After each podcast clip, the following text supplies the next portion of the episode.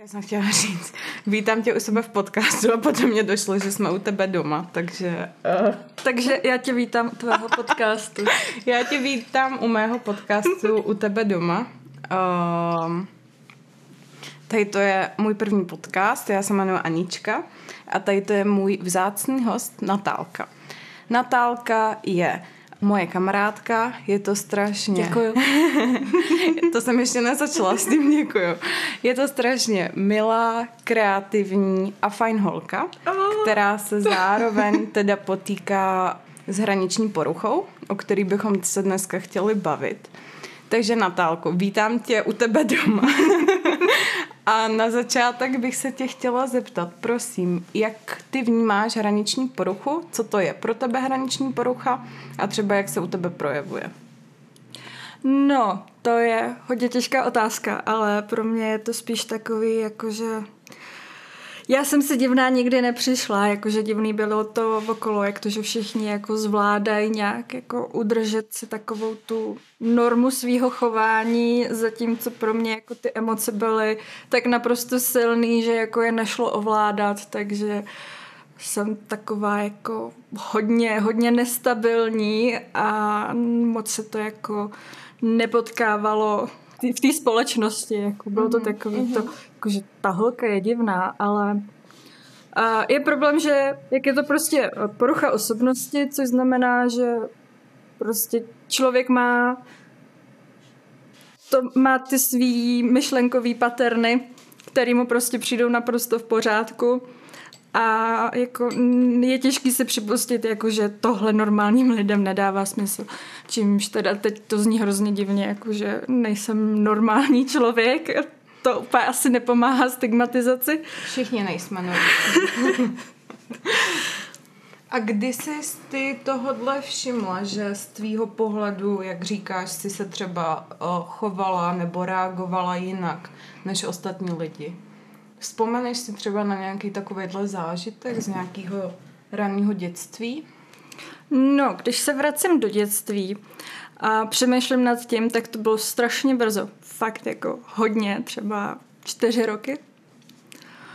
Ale jakoby kde se to začalo nějak řešit, tím, jak je člověk sám se sebou, tak ti to prostě přijde jako normální. A vlastně u mě začalo hodně specifický, jako ne specifický problémy, ale jakoby problémy, který ostatní lidi už říkají, tohle je za hranou, ale ty si furt říkáš, jako já jsem to tak cítila a tak jsem to udělala a tak je to v pohodě. A to vlastně bylo asi v jedenácti letech jsem poprvé zkusila sebe poškozování. Uh-huh, uh-huh. Tak to je pro lidi jako se omlouvám, tady mi furt skáče kočka. tak to bylo hodně jako pro většinu lidí za hranou, ale pro mě to jako nic až tak zvláštního nebylo v momentě, kdy to mhm. člověk mm-hmm. prostě dělá, protože to tak cítí, tak jako hej, to není nic divného, prostě jako jo, stydím se za to, vemu se dlouhý rukávy, ale tím to jako není to úplně, ty vole, nejsem já psychopat, to, to jako ne. A co ti to sebepeškozování jako přinášelo? Proč jsi uh, v těch jedenácti letech začala, uh, začala tohle dělat? Uh, no, byla to vlastně taková jako hodně, hodně velká tíseň. Já jsem byla takovej perfekcionista vůči sobě a Samozřejmě prostě ve škole jsem jedničky, hlavně se s nikým nehádat, se všema být kámoš a udržovat zase takovou jako ale jako morálku, víš, být taková ta jako, aby všichni dospělí jako plácali po zádech, a ty se šikovná holka. Tak eh, to jsem byla prostě já, takový jako mazel, mazel dospělých lidí. Všichni, proč nejseš jako ona? a takový. Mm-hmm. Tak to jsem prostě musela furt být takový to ambiciozní dítě. Že si chtěla talentovaný. jako pochvalu. Jo, jo, jo, to, to určitě. Ale, ale nebylo to jako něco, um, co by mě jako, že by to byla nějaká obrovská potřeba, kvůli který bych jako lámala svůj život. Prostě jsem jako cítila, že se mám chovat takhle, přišlo mi správný se tak chovat a byla jsem samozřejmě i zvyklá na to, že mě prostě jako lidi hlavně dospělí jako přijímali takhle pozitivně, jako mm-hmm. prostě psychicky mm-hmm. vyspělou. No a pak jsem měla jakoby menší konflikt s jednou učitelkou, přece jenom, a protože jsem měla pocit takového jako bezpráví, už to byla prostě nějaká strašná malicharnost, ale měla jsem takový to, jako, že jsem byla taková ta bojovnice za lidský práva v naší třídě. a, mm-hmm. a vlastně jsem se dostala do konfliktu s učitelkou, který jsem asi jako nevedla nějak, že bych na ní byla vulgární nebo takhle, ale prostě jsem se dost jako rázně uh, stála za tím svým, což bylo zrovna v den třídní schůzky a ta, ta učitelka si to samozřejmě pak vylila na mý mámě. A no, mamka prostě přišla jako domů s tím, že jí prostě řekla učitelka, jak jsem strašně jako drzá a že prostě když tam stála, tak za ní stály jako další rodiče, co se chtěli zeptat na svý děti. No a že prostě když tohle slyšela, takže se za mě strašně, strašně styděla. Mm-hmm. A to je mm-hmm. prostě všechno, jo? Nebylo to prostě nic, že by mamka přišla na strana střídní schůzky a dala mi přes hubu, jo? To jako vůbec, to se v nás doma jako nedělo.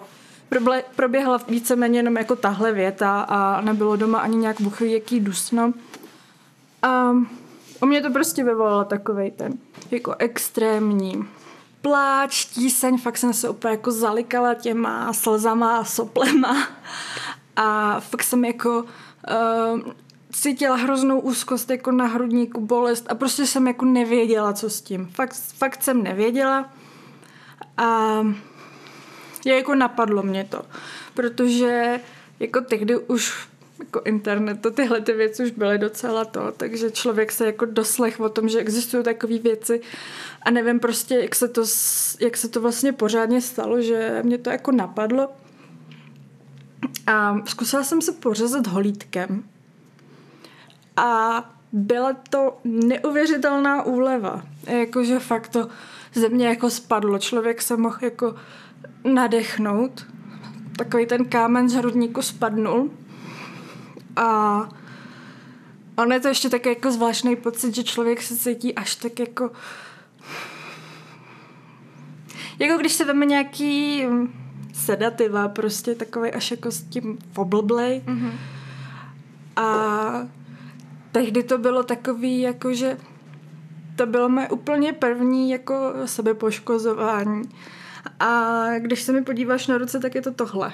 Mm-hmm. Takže to je jakoby jedno z těch nejhlubších zranění. Je to hodně vidět a je to 15 let mm. a lidi furt jako, mm. co tam máš na ruce? Furt je to vidět. A když se bavíme o tady té události, která se ti stala, když ti bylo 11, tak to bych mohla možná zařadit jako nějaký důsledek tady té hraniční poruchy.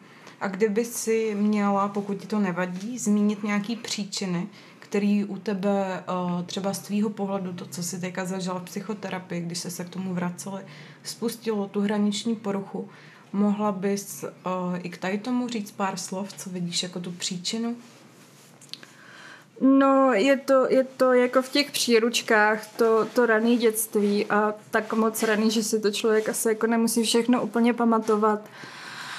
Ale jako sama za sebe, kdybych se jako nemusela procházet těmahle terapiema a tak, bylo, bylo by to jako s, s čistým štítem, aniž bych jako zažila tyhle druhy léčby, tak, nebo kdyby se s ní zeptala tehdy, v těch 11 letech, tak bych řekla, že jsem měla dětství v pohodě, že všechno šlo hladce, že nejsem žádný problémový rodiny. A až jako na, na těch terapiích to bylo takový jako, že jo, jako ten problém tam kurva byl, no. Jde, jde to z toho dětství. Uh-huh, uh-huh. Takže možná nějaký problém s nějakým nejbližším členem rodiny to tehdy byl? Ano, ano, byl to jeden, jeden z rodičů. Uh-huh, uh-huh. A říkala si, že třeba u tebe to bylo učebnicově nějaká věc, která se ta stala v raném dětství a jako jedna z těch eh, prvních eh, důsledků, který si začala ty všímat a třeba i tvý eh, okolí bylo právě to sebepoškozování. Pamatuješ si, jestli to od tobě třeba zjistili rodiče tady to a jak na to reagovali?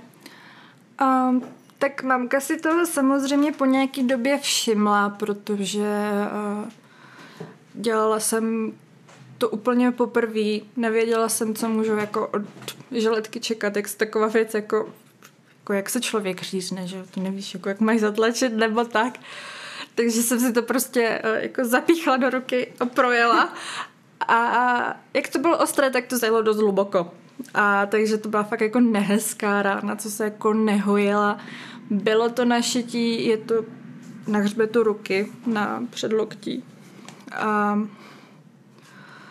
No, tak uh, jsem si to musela, jako dlouho jsem to schovávala pod rukávem, musela jsem si to ovázat, nosit to ovázaný. Mamka si to všimla, že když to bylo jako jakž takž zahojený, ještě to jako potřebovalo nějaký náplasti a tak, ale nebylo to, nebylo to nic jako, nebylo to už tak tragický. A my jsme měli ve škole z takových drátů koje jako šatny a občas se prostě ten drát byl už jako vytrhlej a vohlej. Tak uh, já jsem řekla, že jsem si tam vlastně uh, rukou škrábla o ten, o ten drát. Mm-hmm.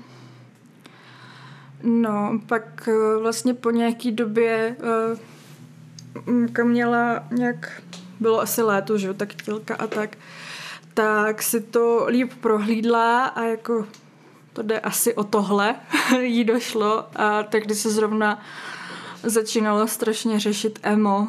A bylo to ve zprávách, jakože existuje nějaká jako rodiče pozor. A, sekta. Co, a blogy, co nabádají děti, aby se řezali, takže takže jsem byla zaškadulkovaná jako emo a, a jako já, pardon. Na nás dělá útok. útočí. A vědí, že se něco děje, tak eh, chtějí být slyšet taky asi. A, no, tak uh, mamka zjistila, že je to jako sebepoškozování a jako reakce byla, mm, jako jí samozřejmě nechci dávat nic za zlý. Mamka je tady ten, ten správný rodič. Uh, ale bylo to prostě jako asi nikdy nepřemýšlela nad tím, že by se s tímhle musela potkat a prostě jak ex... Já se směju těm kočkám, pardon, to není k smíchu. A tím, že se jakoby pak setkala s těmahle eh, reportážema televize Nová a podobně, že jako jo, děti jsou emo a tak se musí řezat a jsou zblblí z internetu a podobně. Tak tak prostě jako... Tak tě konfrontovala s tímhle. Mm, konfrontovala mě s tímhle a s tím, že mě jako donutila jí slíbit, že to víckrát neudělám. Což se mi jako del, del, nějakou delší dobu dařilo, ale samozřejmě jakmile přišla nějaká jako větší konfrontace nebo jako něco, co se mnou nějak víc rezonovalo, tak mě to k tomu hodilo zpátky. Takže jako jeden uh, projev tady hraniční poruchy, si zmínila sebepoškozování, druhý si možná trochu naznačila, jestli se nemýlím, to znamená třeba nějaká, nějaký ten konflikt jako ve třídě. Řekla by si, že to taky můžeš považovat za uh, to nějaký projev té tvojí psychické nemoci, nebo bys to nezařadila, nebo jaké další projevy si v té době třeba pocitovala? Tak pro mě bylo nejhorší vždycky taková spíš ta jako úzkostlivost, jakože večer člověk nemůže spát, protože přemýšlí, jestli má všechny úkoly do školy. Jo, pak prostě dostane dvojku z testu, tak zase, že není dost dobrý. A pak na něj se někdo špatně podívá a hned prostě myslí na to, jak tyjo, ten člověk mě strašně nenávidí pak jako celkově jako nejistota holka v dospívání prostě se svým tělem absolutně prostě nesnášela jsem ho. Ale jako nejvíc, nejvíc tam byla určitě jako ta emotivita, která šla jako špatně zvládat, že uh, jednou jsem se dočetla jako v definici, co je to hraniční porucha, tak tam bylo i neschopnost odložit uh, emoční reakci na nějaký podnět. No ten neschopnost na chvilku je jako třeba kvůli okolnostem, jako odložit nějaký totální výbuch emocí prostě mm-hmm. nemožný a nějaká jako men, menší, menší nesrovnalost a v člověku to vyvolá prostě strašně, strašně velkou intenzitu emocí na jakýkoliv škále, jako od, od těch hodně pozitivních až po totální mm-hmm. zmar.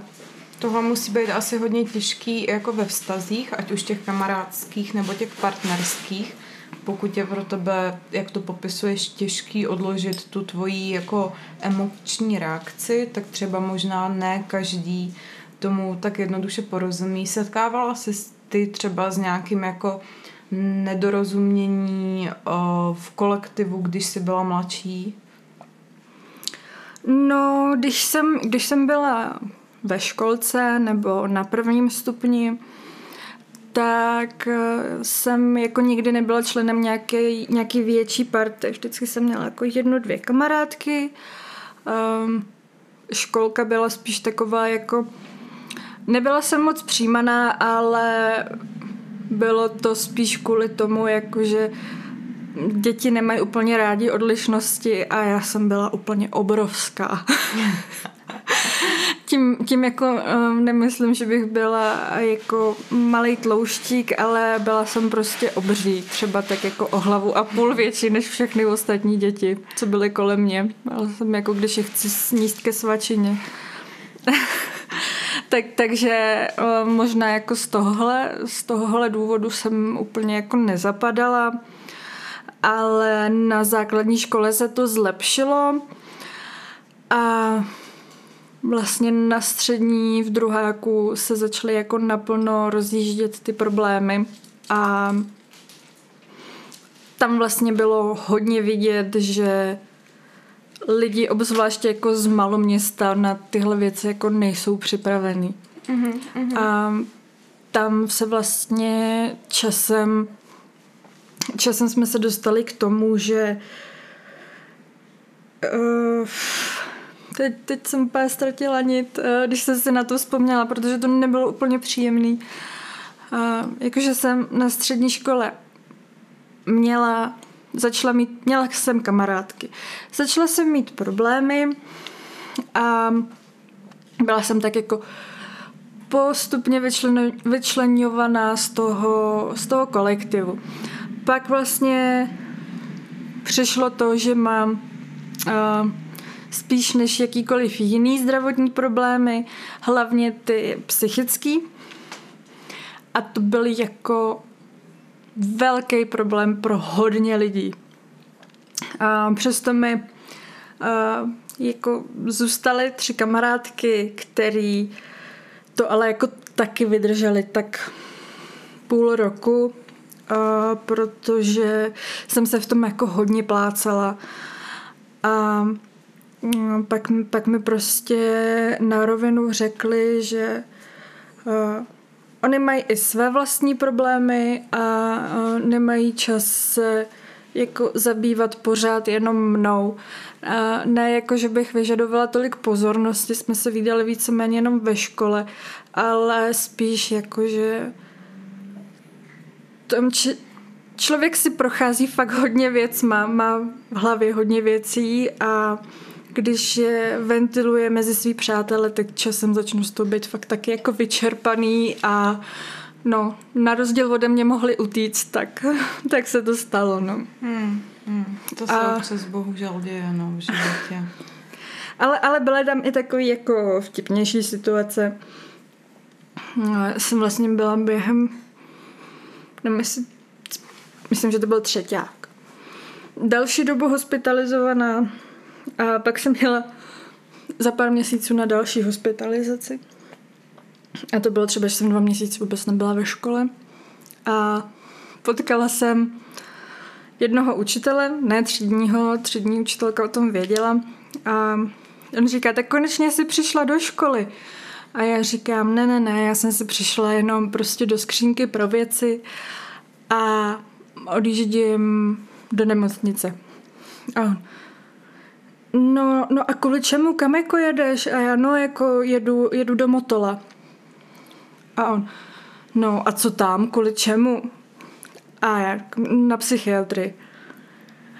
A ten člověk normálně prostě stichl a vycouval. A, ale to bylo jako fakt jako... jako... Vysublimoval. Skupenství.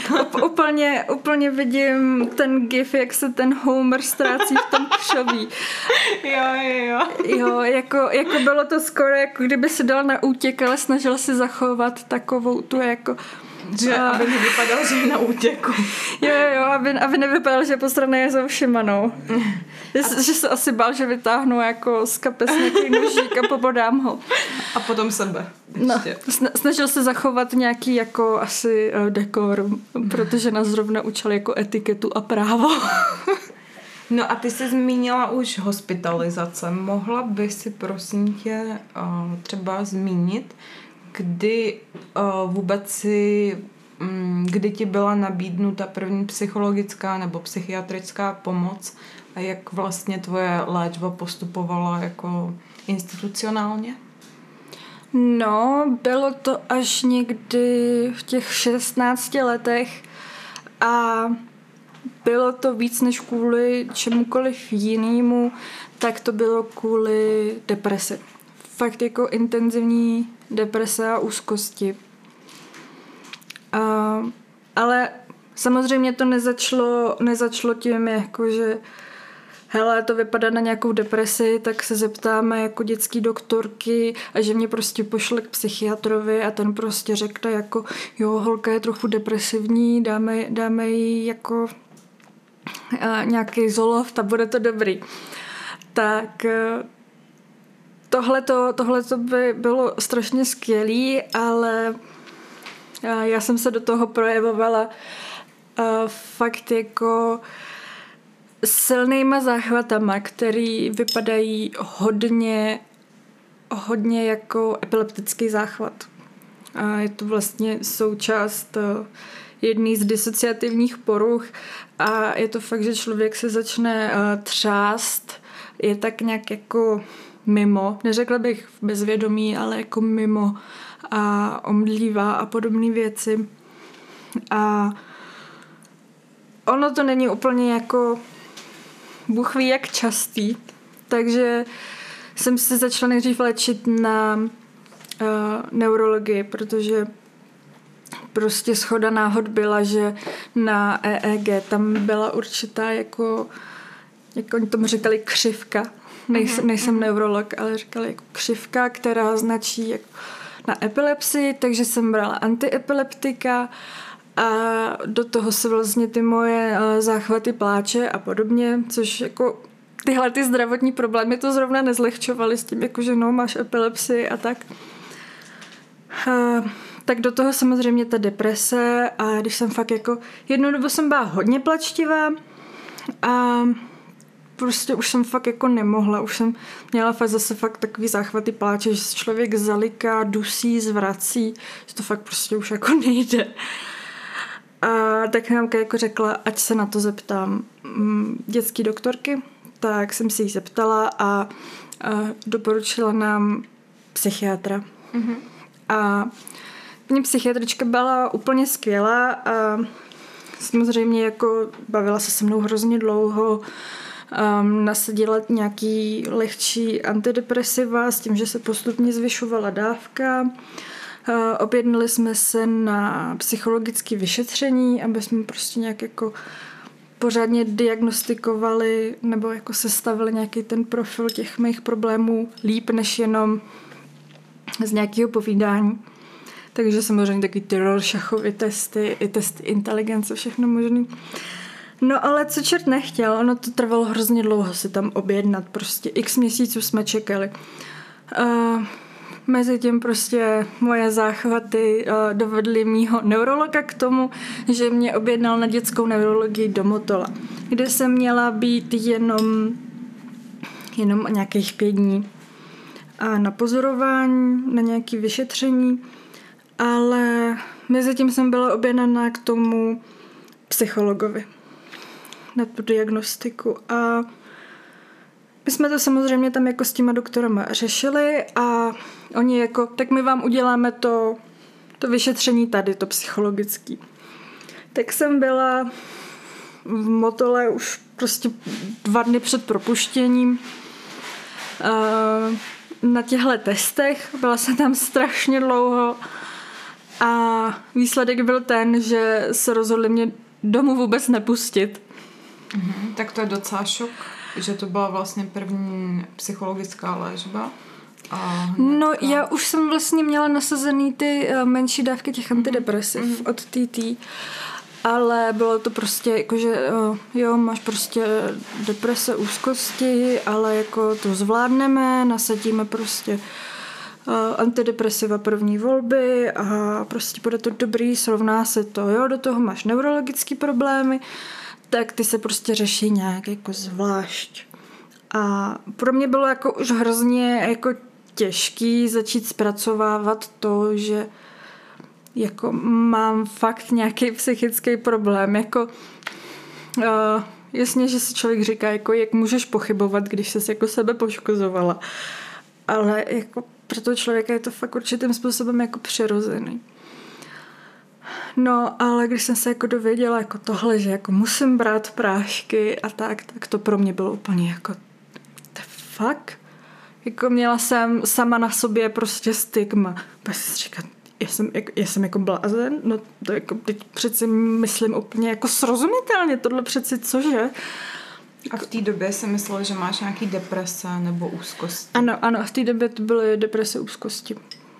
A kdy ti byla diagnostikovaná hraniční porucha? Oni by ji neměli diagnostikovat dřív než před 18. rokem, protože člověk se v pubertě furt jako nějak osobnostně formuje. Ale to, že to jako není tak, tak snadný, byl, jak, jak to vypadalo, že se prostě jako nasadí antidepresiva, za chvilku to bude do, dobrý, tak to se vlastně zjistilo na té neurologii v Motole když prostě mi sestavili nějaký ten psychologický profil a že jako to odpovídá nějaký střední, středně těžký depresivní fázi a hodně velký emoční labilitě a úzkostný panický poruše, nějaký ty disociativní, ty, no hrozně moc mi toho naložili.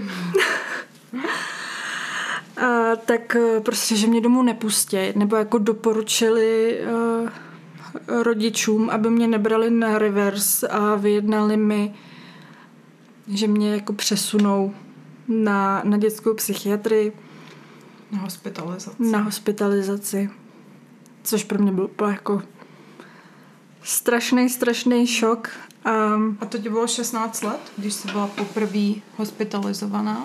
Jo, jo, 16 let, no. A jaký to tam bylo na dětské psychiatrii? Tak eh, první dojem byl úplně strašný. Bylo to něco, co jsem absolutně jako nečekala. A teď jsem tam přišla a teď člověk prostě kouká kolem sebe, neví, co od těch lidí má čekat. Teď eh, vidí jako popsaný rámy postele, do zdi vyškrábaný různý vzkazy. Nemusím říkat, že úplně jako šíleně depresivní úzkostní zprávy o tom, jak se kdo chce zabít a Což ti moc nepřidá. No. a přesně tak. A člověk hlavně jako není zvyklý na to chování, jak se tam k němu budou chovat. Ono to není úplně jako jednoduchý na dospělý psychiatry, na tož jako na tý dětský. Tam už člověk jako ty práva nemá skoro vůbec žádný jako to, to zní divně, jako ne to, nešikanovali nás tam, ale v 16 letech už je člověk jako zvyklý být skoro jako dospělý. Už prostě mít jako nějakou možnost volby, jak nakládat se svým životem. A tohle se tam vlastně ztratilo. Tam člověk jako nejenže rozhodují o tom, jako kdy můžou přijít tví rodiče na návštěvu a že to není každý den, a, ale že prostě u sebe nesmíš mít ani mobil, a nesmíš u sebe mít deodorant, voňavku, že ti prostě budou neustále lézt do všech věcí, že si prostě neoholíš pod paží, protože ani nohy prostě nemůžeš se pořádně učesat, protože zrcadlo tam taky není. Hmm. Takže člověk je rád, že má prostě jenom v oblečení a kartáček na zuby a tím to hasne. A byla tohle hospitalizace přínosná? Pomohlo ti to v nějakém smyslu? Ta první určitě ne. To jako trvalo ani ne dva týdny a domluvili jsme se s rodičema, že mě vemou domů, protože jednak jsem na to fakt jako nebyla absolutně připravená na to, že to vypadá takhle. Bylo to pro mě jako znenadání dostat se na takové místo. A s chodou okolností jsem nenarazila zrovna tehdy na úplně dobrou doktorku, což byl velký problém. Ale teď takové jako Eh, sneak peek do budoucna. Za pár měsíců jsem se tam vrátila a měla jsem jinýho lékaře a byl to... Tahle tam už tam ani nepracovala a byla to velká změna. Když má člověk dobrýho lékaře, tak je to o něčem úplně jiným. Ale tady jsem, v téhle době jsem o tamtud prchala. Po druhé jsem tam šla dobrovolně. Uh-huh, A kolik těch hospitalizací bylo celkem? Celkem. Teďka ti je 26 let? Jo, jo, takže dohodle léčby. No. Takže dvakrát to byla dětská psychiatrie v Motole. Pak jsem byla hm, dvakrát v Bohnicích a jednou ve Všeobecné fakultní nemocnici. Mm-hmm. Takže pět hospitalizací celkem, ale říká, že i nějaký ty zkušenosti, ta druhá hospitalizace hodnotíš kladně, že ti pomohlo. Ano, ano, určitě. Jak se cítilo. Ano, vlastně tohle to bylo nějak koncem května, začátkem června, takže jsem si pak jako odbyla jenom pár dní ve škole, bylo léto, co se dalo jako jakž tak zvládnout. A pak jsem nastoupila do školy, Začátek byl v pohodě, ale přešlo vlastně neustále byly ty záchvaty. Měla jsem, měla jsem silnější léčbu, vlastně tehdy jsem byla na maximálních dávkách sertralinu a do toho prostě neuroly, rivotrily a podobné uklidňováky, vše možný. A, a stejně to prostě jako nepomáhalo. Kromě těchto těch jako záchvatů s pádama a křeče, tak vlastně byl to hodně jako pro mýho tehdejšího přítele to bylo jako asi nejhorší. Mm-hmm. to je ten se jako hodně užil. To byla jako hádka za hádkou a fakt úplně neuvěřitelně jako vyhrocený scény. A naopak v té škole a doma, tak to zase jako neustálej pláč, myšlenky na sebe poškozování. Člověk jako, já jsem skoro vůbec nespala a, snažilo se to vlastně řešit věcma jako prostě neurol, lexaurin a podobně. A jako na to jsem vůbec nereagovala. Byla jsem prostě, šla jsem spát v deset, Usla jsem ve dvě, ve čtyři jsem byla zase vzhůru. Ještě jsem se mezi tím xkrát zbudila, prostě úplně strašný. Ležela jsem prostě v posteli a brečela jsem, jak moc jsem chtěla usnout, ale nikdy jsem neusla. Uh-huh, uh-huh. I když jsem byla totálně vyčerpaná. My jsme zmínili teda farmaka, zmínili jsme uh, sebepoškozování. Já, když jsem si dělala research k tady, tý, uh, k tady tomu onemocnění, tak mě uh, strašně uh, šokovalo, že přečtu. Až 85% pacientů s touto diagnózou se pokusí o sebevraždu a tyto pokusy jsou často opakované. Riziko je až 400 násobné oproti běžné populaci. kolem 10% pacientů dokončenou sebevraždu ukončí svůj život. Bohužel. Bohužel se kolem hraniční poruchy nese takováhle smutná, velmi smutná statistika, která mě jako velmi mrzí. Jenom při tom čtení. A asi si neumím ani představit, jaký pocit ty zažíváš ty, když tady tou chorobou uh, trpíš, pokud je to správné slovo, trpit nějakou chorobou. Uh, jsou pokusy o sebevraždu, pokud ti nevadí o tom mluvit, něco, s čím se setkala, uh, nebo něco, co si osobně uh, zkoušela? Ano, mám, mám za sebou dva pokusy. A jeden byl impulzivní a jeden byl takový jako dlouhodobě zvažovaný. A to si myslím, že bych celkově jako rozdělila ty pokusy o sebevraždu do takových jako dvou, dvou kategorií, kterých jsem si u sebe všímala a jedna věc je, když má člověk fakt jako dlouhodobou depresi a teď už prostě jako přemýšlí, co se životem a teď prostě to bylo vlastně před tou druhou hospitalizací, že jsem postupně se jako zvyšovaly, zvyšovaly dávky antidepresiv, ale úplně mi nesedly.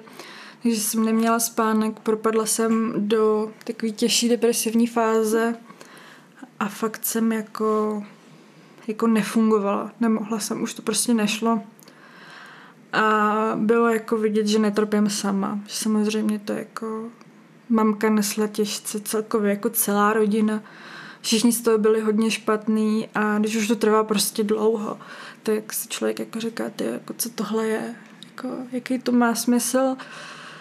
A ty tam jako necítíš takový to jako, že že tohle nevydržím, prostě musím se teď hned zabít. Je to spíš takový, jako že zvažuješ možnosti. A už si říkáš, jako, že jo, už jsem v tomhle stavu hodně dlouho, jsem jako vyčerpaná, ale jako říkáš si, vždycky je dost času na to se k tomu rozhodnout. Jakože vždycky můžu ještě počkat, že se třeba jako stane nějaký zázrak. Což teda jako je dost těžký v něco takového věřit, už jenom z té podstaty, že máš deprese, je to absolutně prostě ztráta vůle, cokoliv, čehokoliv. Jako. No ale člověk to vidí na těch svých blízkých, že už prostě nemůžou, že jsou úplně zoufalí, že ti chtějí pomoct, nevědí jak, nemůžou ti pomoct. Je prostě bylo vidět na mamce, že se fakt jako trápí, že jako čím to moje dítě prochází. A tak jsem si prostě jako řekla, jako tyjo, tohle prostě jako jo, pro mý rodiče to jako bude velká rána. Pro spoustu mých blízkých to bude velká rána, ale ale no. Takže ty jsi smyslela, že tím ale že blízkým pomůžu. Jako... Jo, že to pro ně prostě bude rána a časem to přebolí a prostě jako tak nějak už se nebudou muset koukat na to, jak mám věčně utrávený ksicht. Jako. Tak to je tedy velmi... Mm, velmi mě mrzí, že jsi to takhle cítila, protože to samozřejmě i teďka ti můžem připomenout, že rozhodně uh, to takhle nikdo necítí. A můžu se zeptat, Děkuji. kolik ti bylo, když se pokusila o sebevraždu? Bylo mi, bylo mi 18. Mm-hmm. Bylo mi akorát 18 a bylo, bylo to předávkování. Bylo to hodně nepříjemné předávkování. Takže jsi skončila na nějakém výplachu žaludku, něco takového? Ano, ano, přesně tak. No. Mm. A ještě jsem si vyslechla spoustu věcí o tom, a jak moc špatně to mohlo dopadnout. Jakože to nemusela být eh, jenom smrt, ale eh, poškození mozku, srdce a jako zaznamenala jsem, že i jako ten mozek už nebyl tak čelej jako dřív, jako paměť šla tak nějak jako do hajzlu. to se hodně zhoršilo. Jsem si pamatovala všechno a najednou jsem byla taková jako uh, uh, mm-hmm, mm-hmm. no a jako doslova mi jedna doktorka řekla, jako, že ať jsem ráda, že jsem mohla být na vozíku a slintat si na triko. Mm. Byl, byly to údajně takový léky, které jako nespůsobují selhání jater nebo ledvin, ale že to jako odpaluje hlavně srdce a mozek. Takže když to tak řeknu, tak nějaký štěstí v neštěstí. No, že nakonec. Ale nějaký, nějaký následky třeba se srdcem tam mám jako do dneška. Mm. Mm. Uh, další, když jsem si dělala svůj research na uh, tadyto onemocnění, tak uh, hodně se tam opakovaly nějaké emoce, které uh, jsou spojené s tady tou chorobou. Mohla bych ti říct tady ty emoce a ty bys mě popsala, jak je třeba vnímáš a jestli pro tebe vnímání nebo nějaký přehnaný vnímání tady těch emocí jako spojuješ právě s hraniční poruchou. Mm-hmm. Jako první jsem si tady poznamenala vztek. Jak ty vnímáš vztek a jak ho dokážeš regulovat nebo nedokážeš, jestli se můžu zeptat. A vztek je docela zajímavá věc, protože jako to je velký problém, ale zároveň jsem si nikdy nepřipadala jako agresivní člověk nebo jako vsteklej. Uh, jenomže je to prostě uh, hodně hraničářů směřuje asi dovnitř, že jako nemáme chuť zabíjet lidi kolem sebe, ale sebe. A teď jsem zase prostě jako z nadsázku řekla něco, co bohužel jako způsobuje asi stigmata. Teď se jako úplně šlapu do toho. Mm. Uh, no já si nemyslím, že hraniční lidi jsou nebezpeční, což bohužel jsem si všimla, že hodně je třeba v USA. Tam se většinou jako, když se něco stane, tak no to byl hraniční člověk. Ale jako samozřejmě ze stacionářů, ze skupinových terapií, z hospitalizací, znám jiný hraničáře a fakt si jako nemyslím, že by to byli agresivní lidi. Všichni to jsou lidi, co jakoby veškerý ten vztek a nenávist směřují jako vůči svý osobě. Hmm. Takže se to projevuje právě tím sebepoškozováním a nějakou tou jako nenávistí vůči tomu samému. Mm-hmm. A já jsem se třeba setkala s tím, že um, mě doháněly k šílenství určitý věci, vlastně uh, jsem měla hodně takový jako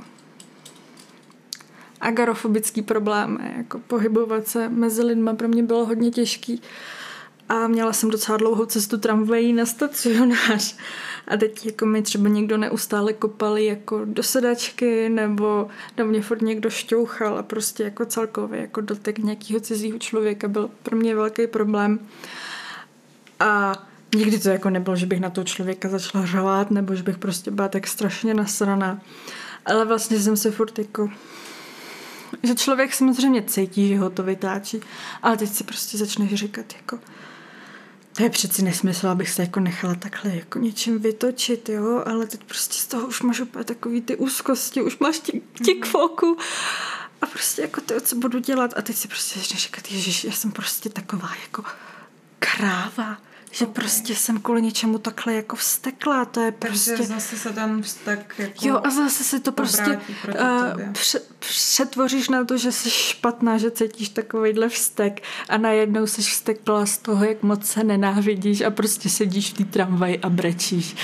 Mm-hmm. Uh, tak, takhle to zní jako, jako je to svým způsobem komický, protože uh, člověk se dokáže na tyhle problémy koukat strašně dobře s nadhledem, pokud v tom stavu zrovna není. Jakmile se do toho stavu dostaneš, hmm. tak hmm. jsi úplně jako... Všechno, všechno uršou najednou ty emoce jenom. Mm-hmm. Co pocit opuštění? Jak ti tady to slovo zní, tady ta emoce a jak ho vnímáš? A jak ho máš spojený s hraniční poruchou? To je, to je hodně velký problém. A já možná jako táhne se to mým životem tak jako, že třeba já nechci děti, ale přemýšlím jako, tyjo, neměla bych si děti pořídit, abych jako neumřela sama. Což je rozhodně jako špatný důvod, proč si pořizovat děti. A ta, takže myslím, že zůstanu u toho, že si je nepořídím. A Máš kočky. Mám, mám kočky ale jako neznám, neznám ani moc hraničářů, co by jako eh, byli spokojení s tím, že jsou, že jsou single. A je to prostě jako uh, neustála potřeba být na někoho jako vázaný. Ale zároveň jako mm-hmm, mm-hmm. jakmile se na někoho jako uvážíme, tak pro něj začneme být too much a, a toho se jako dočkáme toho opuštění. A nebo se začneme uvědomovat jako tyhle ty problémy sami a začneme kolem sebe hodně kopat. A myslím si, že a je, jeden, jeden můj bývalý přítel mi s hraniční poruchou strašně moc pomohl.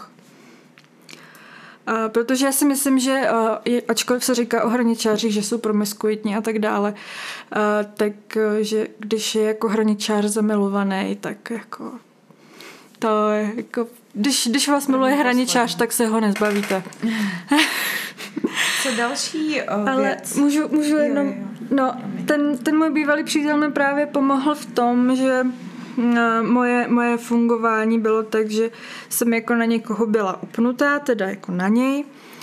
A když samozřejmě jako byl nějaký jako problém, který eh, se mě jako hodně emočně dotýkal, tak to prostě vedlo k někému jako mýmu výstupu, nějaký prostě hádce, něčemu jako hodně nepříjemnému.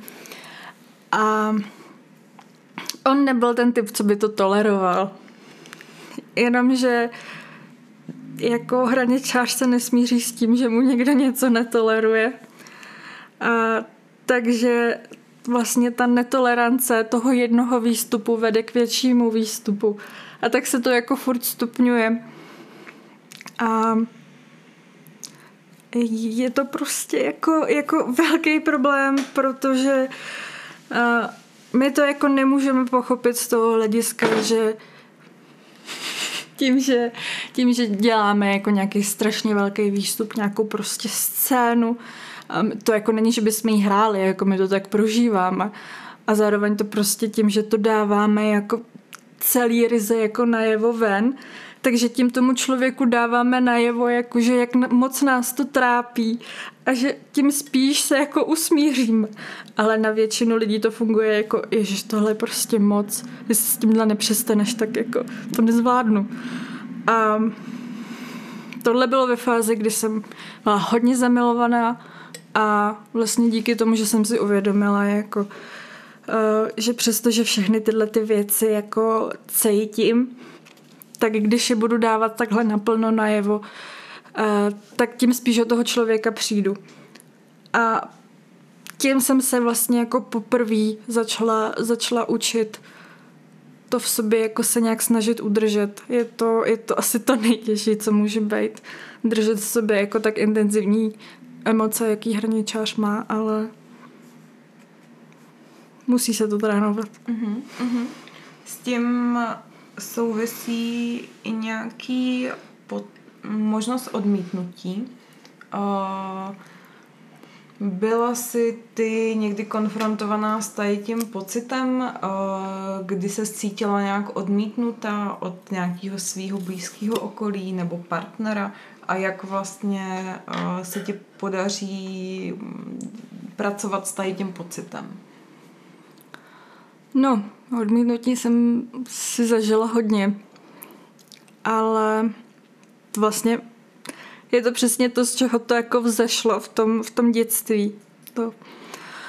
A pak jsem si vlastně prošla na střední, tím jako velkým vyloučením z kolektivu.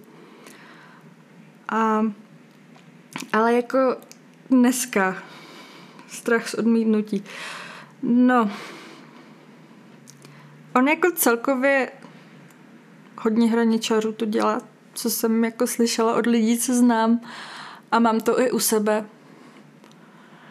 Tak prostě my děláme jenom věci, u kterých víme, že je malá šance, že nás někdo odmítne, na větší si netroufneme, jenom proto, abychom se tomu odmítnutí vyhli. Mm-hmm.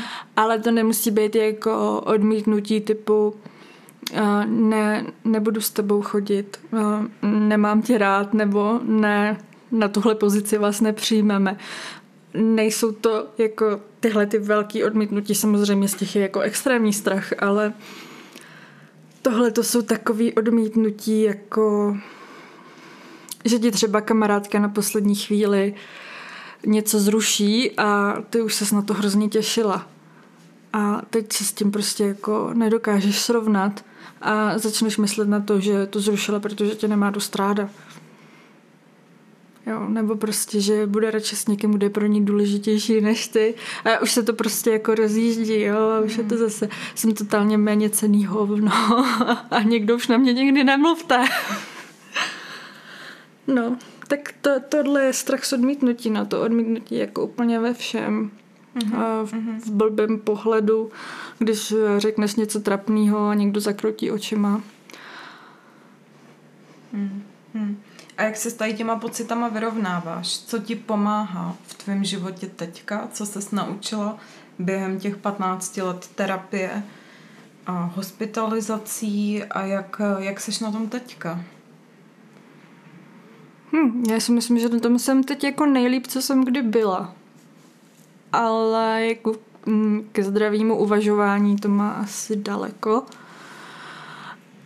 Ale já si myslím, že to pomáhá jako tomu, že eh, člověk má už vlastně i díky těm terapiím, i díky tomu, co se jako dočte v té odbornější literatuře, že prostě ví, co se děje. Že prostě hraničař uvažuje tímhle způsobem, vysleduje sám u sebe tyhle ty, tyhle ty vzory myšlení a musí se prostě jako v té chvíli přesvědčovat, že to, co ho teď trápí, je jenom jeho, že uh, ten člověk zakroutil očima, ale neznamená to, že tě nenávidí a že si myslí, že jsi nejvíc otravný člověk na planetě, že tak to prostě vnímám jenom já a nemůžu to tomu člověku vydávat za zlý a není to důvod, abych se hned šla totálně nenávidět zase já, abych se jako propadla. No tak uh, to je vlastně takový jako neustálý přesvědčování a udržet se na nějaký racionalitě zuby nechty, než se jako nechat strhnout těma emocima, což je jako neuvěřitelně těžký úkol, ale jako ne, nevím, jak to říct, ale uh, prostě žít s hraničářem je strašně, strašně, strašně těžký. A když se tohle řekne, tak eh, všichni hraničáři eh, kolem sebe začnou kopat, odhánět všechny svý blízký a být totálně nešťastný a nenávidět se, což zároveň nikdo z nich nechce, všichni chtějí být milovaný a zbožňovaný. A, takže tohle je, strašný, tohle je strašný úkol se s tím srovnat. A jako, je to svým způsobem strašně nefér, jakože jo, vy říkáte, že to se mnou je těžký, ale jako netěžší to mám já sama se sebou, já to mám v hlavě, vy můžete třísknout dveřma, že jo. No, ale ale jako je dobrý i na ty lidi brát ohled. Jako setkala jsem s tím, že lidi hodně berou ohled na to, že jsem nemocná a já taky musím brát ohled na to, že to jsou jenom lidi, co mají taky emoce. Mm-hmm. A a že prostě i pro naprosto vyrovnaného člověka je to fakt jako obrovská zátěž, když eh, na něj sypeme všechny svý problémy a tak být jako hodnej na ně. a být hodnej hlavně sám na sebe. A, jo, jo, jako no, ne, nezveličovat jejich slova a nebyčovat mm. se s nima, no. Myslíš si, že hraniční porucha je něco, co budeš, s čím se budeš potýkat po celý život? Jo. a, no já doufám, že se to bude jenom zlepšovat a samozřejmě už jsem se vyzkoušela, že když si člověk myslí, že je v pohodě a tak uh, někdo něco debilního řekne, co já teda funguji, takže si jako vytvářím kolem sebe šťastnou bublinu. Protože to je jako nejsnažší řešení, jako Nejsem, nemyslím, nemyslím si, že hraničář je člověk, co se úplně jako dobře vytrénuje na stresové situace. Mně se jako říká, že lidi se musí určitým způsobem jako trénovat, aby stres zvládali. Že vyhnout se jim zcela jako není řešení, protože pak, když nějaká situace stresová přijde, tak je to o to horší.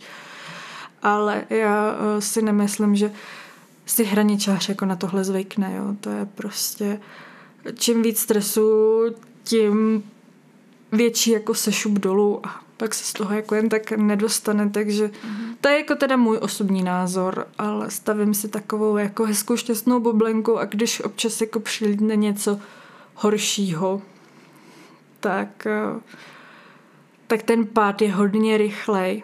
Je to prostě během pár hodin a člověk vlastně najednou začne mít takový ty akutní pocity uh, sebevražedný vlastně. Mm-hmm. Nejenom, i nejenom na sebe poškozování, ale člověk vlastně začne cítit tak jako obrovskou tíseň a emoční bolest, že to nedokáže vydržet a chce od toho nějak utejct, i kdyby to prostě mělo být tímhle způsobem. A tyhle ty jako akutní stavy můžou být prostě pryč za tři dny a samozřejmě mě to jako může hrozně vyděsit, protože se jako bojím, abych nespadla do nějaký těžký deprese, ze kterých se budu vyhrabávat třeba půl roku nebo buchy jak dlouho a prostě kvůli tomu přijdu o práci a podobně. Hmm, hmm. Je nějaký stigma, který panuje kolem hraniční poruchy nebo obecně kvůli uh, psychi- kolem psychických onemocnění, který by si přál uh, probořit? který není pravda a chtěla bys to uvést na pravou míru? No já si myslím, že celkově jako psychické onemocnění jsou obrovský stigma. A, ale co mi přijde, tak a, lidi jsou už schopní nějak jako uchopit deprese a úzkosti, už se jako začíná mluvit o tom, že, jako, že má někdo depku, je rozdíl, než když má depresi, ale že když má depresi, tak automaticky jako nevyvolává v lidech hrůzu. Mluví se o sociálních úzkostech a přijde mi, že té hraniční poruchy je teď taky všude kolem hrozně moc. Ale ta už jako lidi až tak klidný jako nenechává. Poruchy osobnosti už prostě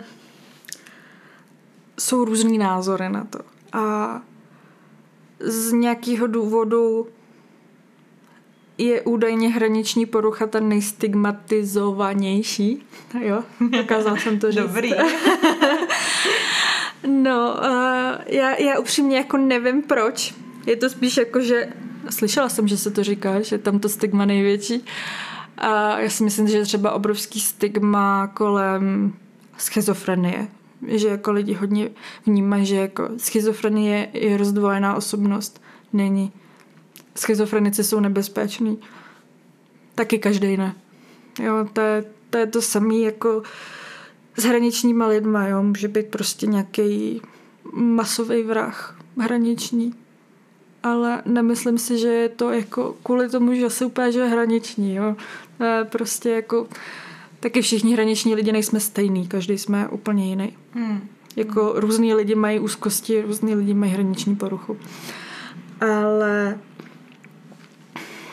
ale ta hraniční porucha je nevím, jestli jsi pročetla ty komentáře na tom hate free, co jsem říkala.